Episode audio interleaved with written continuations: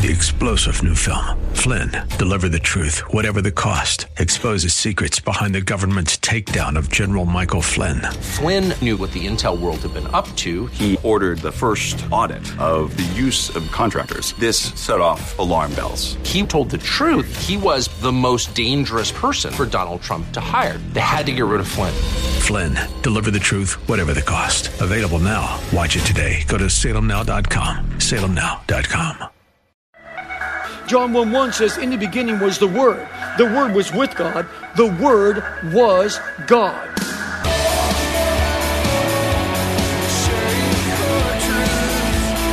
Welcome to Core Truth Radio, a radio ministry of Core Church Los Angeles with Pastor Steve Wilburn. Pastor Steve will be teaching the Word of God with truth right from the Bible. For more information, go to corechurchla.org. That's corechurchla.org. Now here's Pastor Steve with today's Core Truth.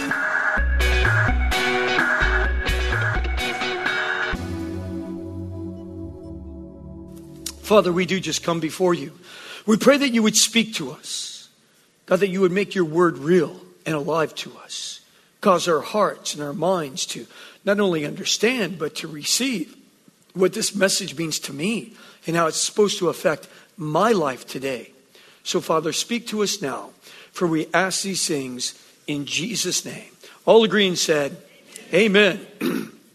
well, have you ever been going somewhere and you got off course? Meaning, you know where you wanted to go, but you changed your course thinking you were going to somehow save time. We call it a shortcut. Now, me personally, I love shortcuts, for they can save us all kinds of time, especially when you're driving around Los Angeles. I am the king of shortcuts, by the way. You know, I cut through neighborhoods, I drive down back alleys, anything I can do to shave just a little bit of time off of my trip from one side of the city to the other side. And, you know, there is no street that's safe as long as I got my iPhone with my GPS on it. I mean, I'm always looking, okay, I can cut over here, get out of this traffic line. But every now and then, my personal shortcut is a bust. It doesn't work out so good because, you know, you go into these uncharted territories and anything can happen. A street can be a dead end, a roadblock can appear, or the road could just end up being a nightmare. I remember this one time we were on vacation and I, I was looking on the map. Now, this is before GPS here, okay? So I'm looking at the map and it appeared to be a straight destination line to where we were going. And, and I'm looking at the freeway that we run, and it looped way up and around. And I'm thinking, well, why in the world would I go looping around here when I can go as the bird flies? Well, what I didn't realize was this that the road that I took ended up going up and over a mountain. And the road was full of hairpin turns, and I don't think the speed limit ever exceeded 35 miles an hour. So instead of my shortcut saving me an hour, ended up costing me three hours. This only happens to me. And ladies, I know you're thinking this. Yes, my wife did say, why don't we just do what the map says? I'm like, no, I know this better than the map. Anyway, okay. And then I remember that time that I went to Disneyland right after they opened up Indiana Jones ride.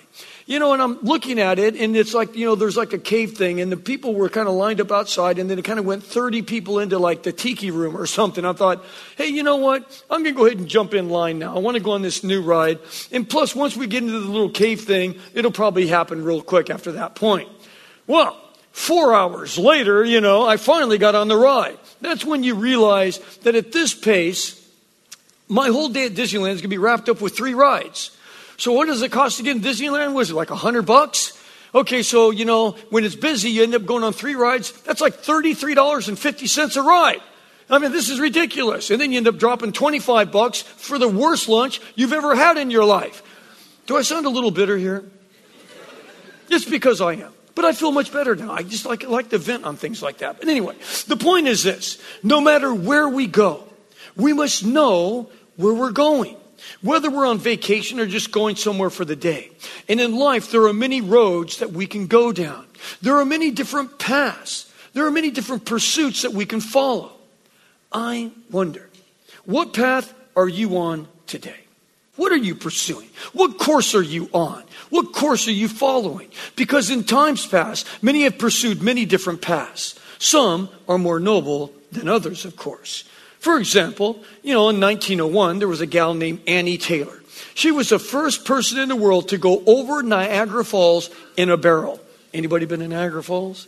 That water, when you're standing there on the edge and you're looking at that water, it's like, I don't want to be on anything going over that edge. But anyway, she did it. And what did she have as advice after she survived that fall? She said this quote, Don't do it. Don't do it.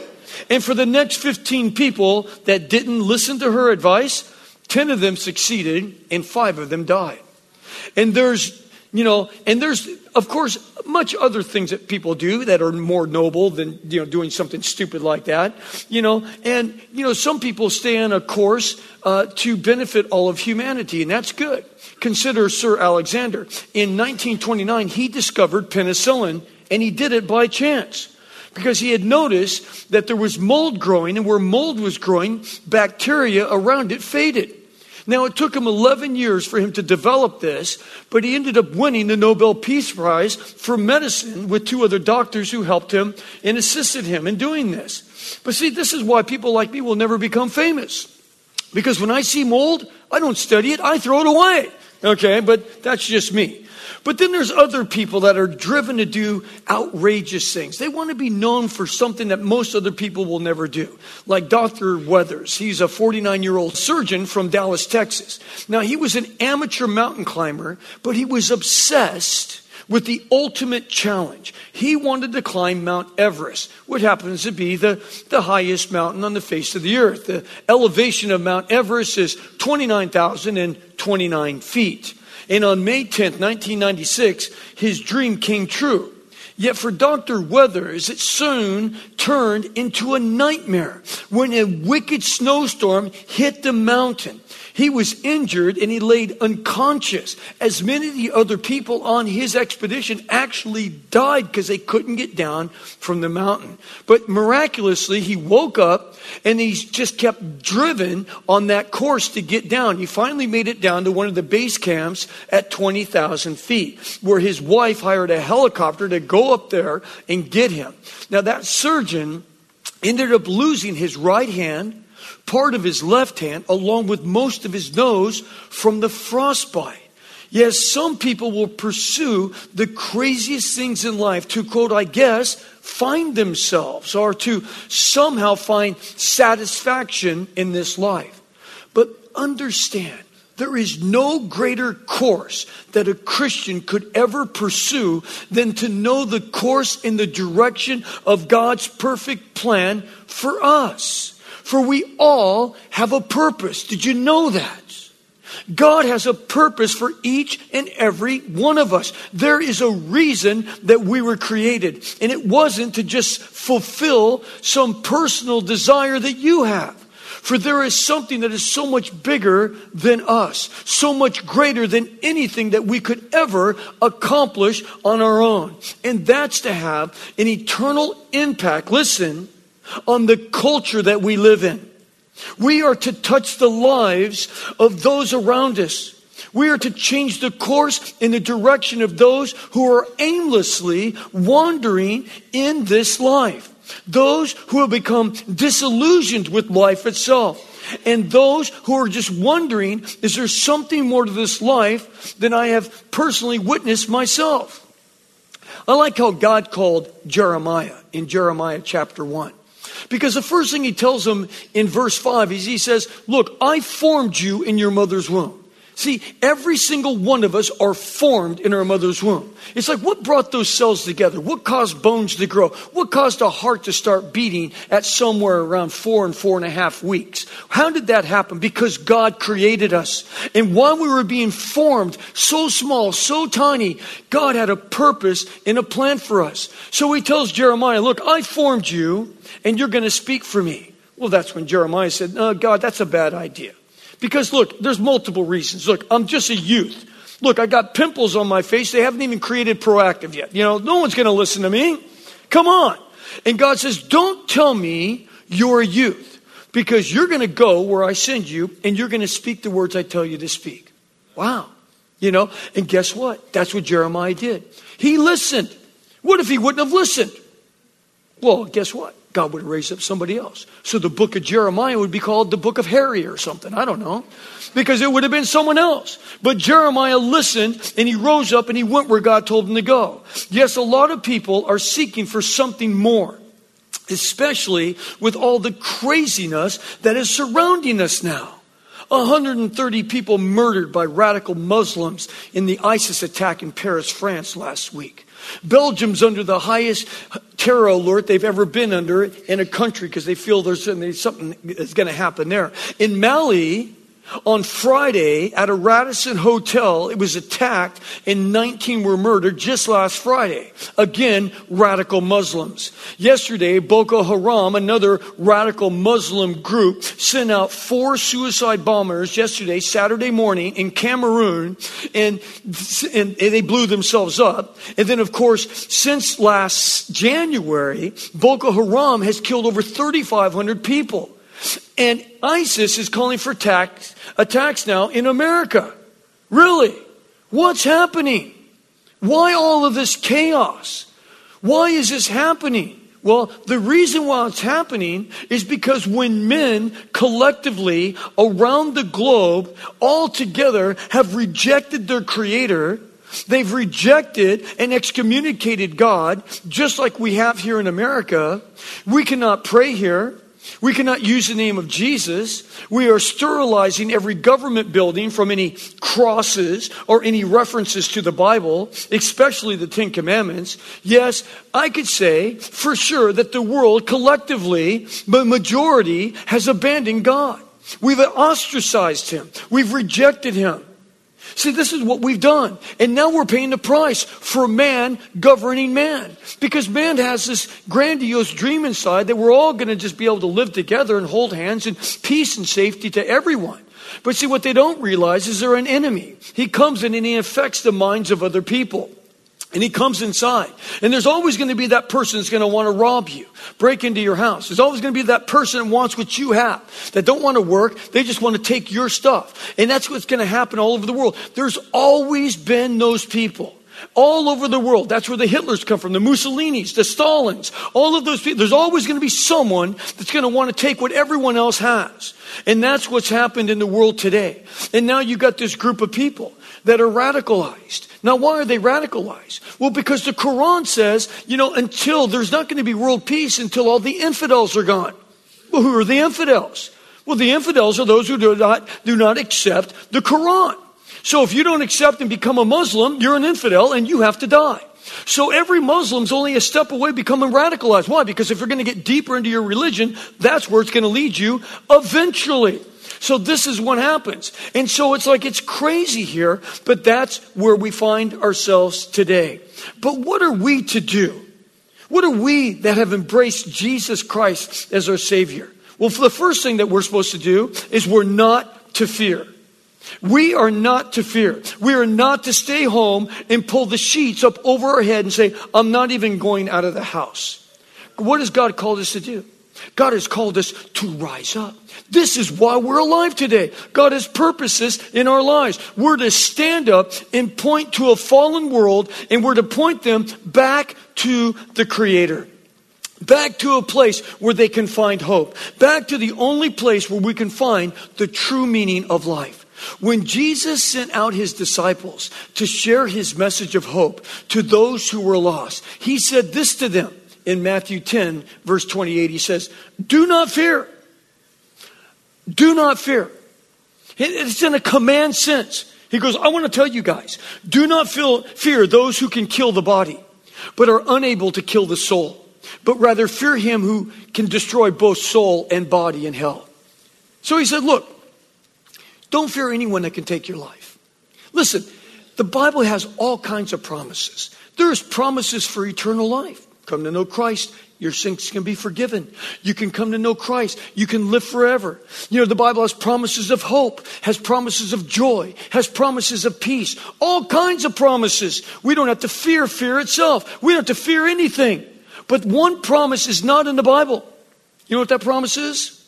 Life, how long it will go here, Oh, we got eternal life, but the life that we live in this physical life, this is temporal. The Bible says your life is like a drop in a bucket. Your life is like a vapor. We could be here today and gone tomorrow. We have no guarantee on how many days we will live. Listen, it, we might not die through ISIS and them doing some kind of ravaging here. We might die from someone that runs a red light, someone that's driving drunk. We can die from many different things, but we could die at any given moment. And that's why Jesus says, do not fear death because it's going to happen. It's not like it's never going to happen. Oh, in the event that you might perish one day. No, we're all going to die one day. It's appointed for each man and each woman to die, but after this comes judgment. We're not to fear death. When we die, we die. But Jesus said, fear the one that you face after you die. Because if you face God and you don't have Christ in your heart as your Savior, you're in big trouble. Big trouble. Because you will be judged for your sin and you will be sent directly to hell to be in a place of everlasting torment forever, forever and ever, a time without end. That's the one that you fear. Yes, we are living in perilous times, surrounded by uncertainties, but this is exactly what Jesus said would happen in the end. One of the main timepieces that God has always used in the Bible to kind of keep people on track of where we are in the scope of humanity is His own people, His chosen people, Israel, Jerusalem. He always keeps that as a timepiece. And this is what Jesus said would happen, and you'll know that you're living in the last days. He said this in Luke 21 20. He says, But when you see Jerusalem, surrounded by armies, then recognize that her desolation is near. And what do we have? We're in Jerusalem today. Where is Israel? Surrounded by enemies on every side. Every side. One thing that the Muslims hate more than each other is they hate Israel. And I, we have the Ayatollah of Iran and the president of Iran saying, we are going to destroy Israel. Of course, we go over there and sign a peace agreement with them, thinking that what, this is going to stop them from having nuclear power? This is ridiculous. They have made it clear they are going to destroy Israel. Nobody wants Israel over there. Now they're coupled together with Syria, all of these other things. Now they have their ally, Russia, who hates Israel. They're in with uh, Syria now. They're coming alongside of uh, President Assad there. It's like, this is crazy. The whole thing is against Israel. And Jesus says, when you see this, know it's coming to an end soon. Now, Jesus could come back in the next 22 minutes. He could come back in the next 22 days, 22 months. 22 years, I don't know, but one thing I know is if you take the whole of human existence, we are at the end of the end. And that's how we know that. Then Jesus went on to say this, talking about the end in Luke 21 28. He says, But when these things begin to take place, when you see the uncertainties of life, when you see the world coming against Israel, he says, Straighten up and lift up your heads because your redemption is drawing near. Oh, it's going to be soon. And the heavens will split open and Jesus will come back once again and he will step his foot down on the Mount of Olives. The Mount of Olives overlooks the Kidron Valley into the old stone wall city of Jerusalem. I wish, I hope all you can go on our trip because we're at the base of the Mount of Olives is the Garden of Gethsemane where Jesus sweated major drops of blood right before they came and got him to crucify him. But it's just unbelievable. But that's where Jesus will step foot down when he comes back. But of course, when that happens, we will be with him at that point. But yes, we are living in troublous times to say the least. Yet it's exciting times. This is exciting for the believer. And we as Christians need to stay our course. We need to stay focused. We need to stay alert and awake, realizing this is the end. We need to be counted in our faith. We need to stand up. We need to take people that are around us that are worried and a little freaked out about what's happening with terrorism all around the world. And it's not just all around the world. It was just two weeks ago that that radical Muslim went up in this little university college up here in Merced, California and stabbed a bunch of people. You know, this is not happening just like someplace else. It's happening here also. But today, as we continue in our study through the book of Acts, we will enter into this little mini series, as I said before, called Bound with a Mission. For the apostle Paul was focused on his real purpose. He was concentrated on God's will and he devoted, he was devoted to his personal calling from God. Now we will consider three points in light of our title, Knowing Our Course. Number one, words of encouragement, because that's what Paul did. He was always giving words of encouragement. Number two, no time to snooze. We can't fall asleep during this time. There's no time to snooze. And number three, we need to finish our course. Let's look at our first point here words of encouragement as we read, starting here in Acts chapter 20. We'll pick up in verse 1. Now it says, after the uproar had ceased, Paul sent for the disciples, and when he had exhorted them and taken his leave of them, he left to go to Macedonia. Now, when he had gone through those districts, he had given them much exhortation, and then he came to Greece. And there he spent three months, and there was a plot formed against him by the Jews as he was about to sail for Syria, and he decided to return through Macedonia. Now, verse 4 talks about all these different people that he, he gathered together so that he could meet with them and encourage them. And in verse 5, he says, But these had gone on ahead and were waiting for us at Troas. Waiting for us. Who's us? Who's the guy that's writing the book here? Who wrote the book of Acts? It was Luke. So Luke was actually, you know, Matthew, Mark, Luke, and John. Luke was with Paul during this time right here.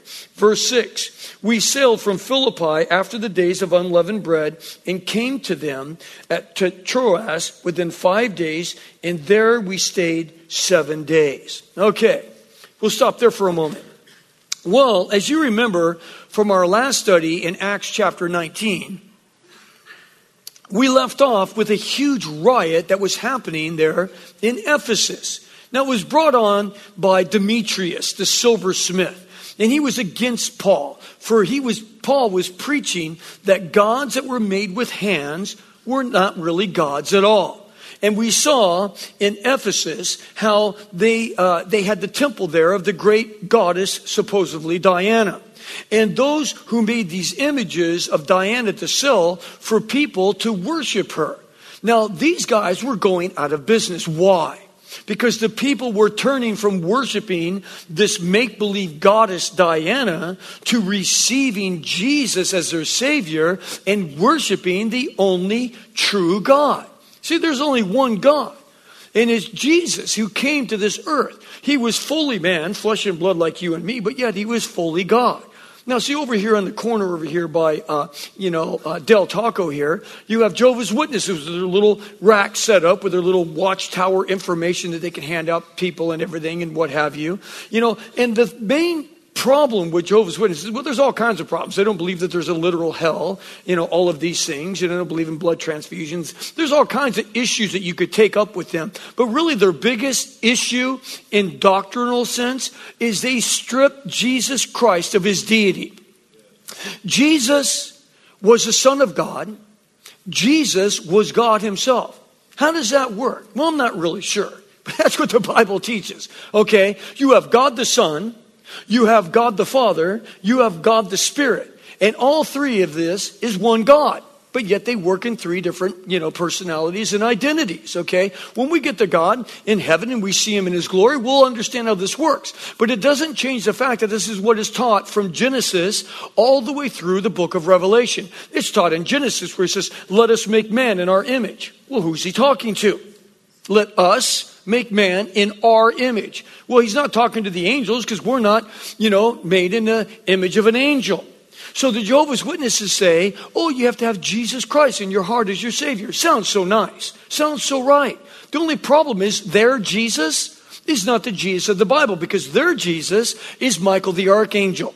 So if you're Jehovah's Witnesses, you didn't just ask Jesus in your heart, you asked Michael the Archangel into your heart. Well, guess what? Michael the Archangel didn't come down and die on a cross for you. God Himself, the Creator of the universe, came and died for His creation Himself. And that's why the Bible says that Jesus is the fullness of deity in bodily form. Deity means the Godhead. He is the fullness of the Godhead in bodily form. John 1 1 says, In the beginning was the Word. The Word was with God. The Word was God. Thanks for joining us for Core Truth Radio. You've been listening to pastor and Bible teacher Steve Wilburn of Core Church Los Angeles. If you'd like to hear more messages by Pastor Steve, download the Core Church Los Angeles free app available on iOS and Android.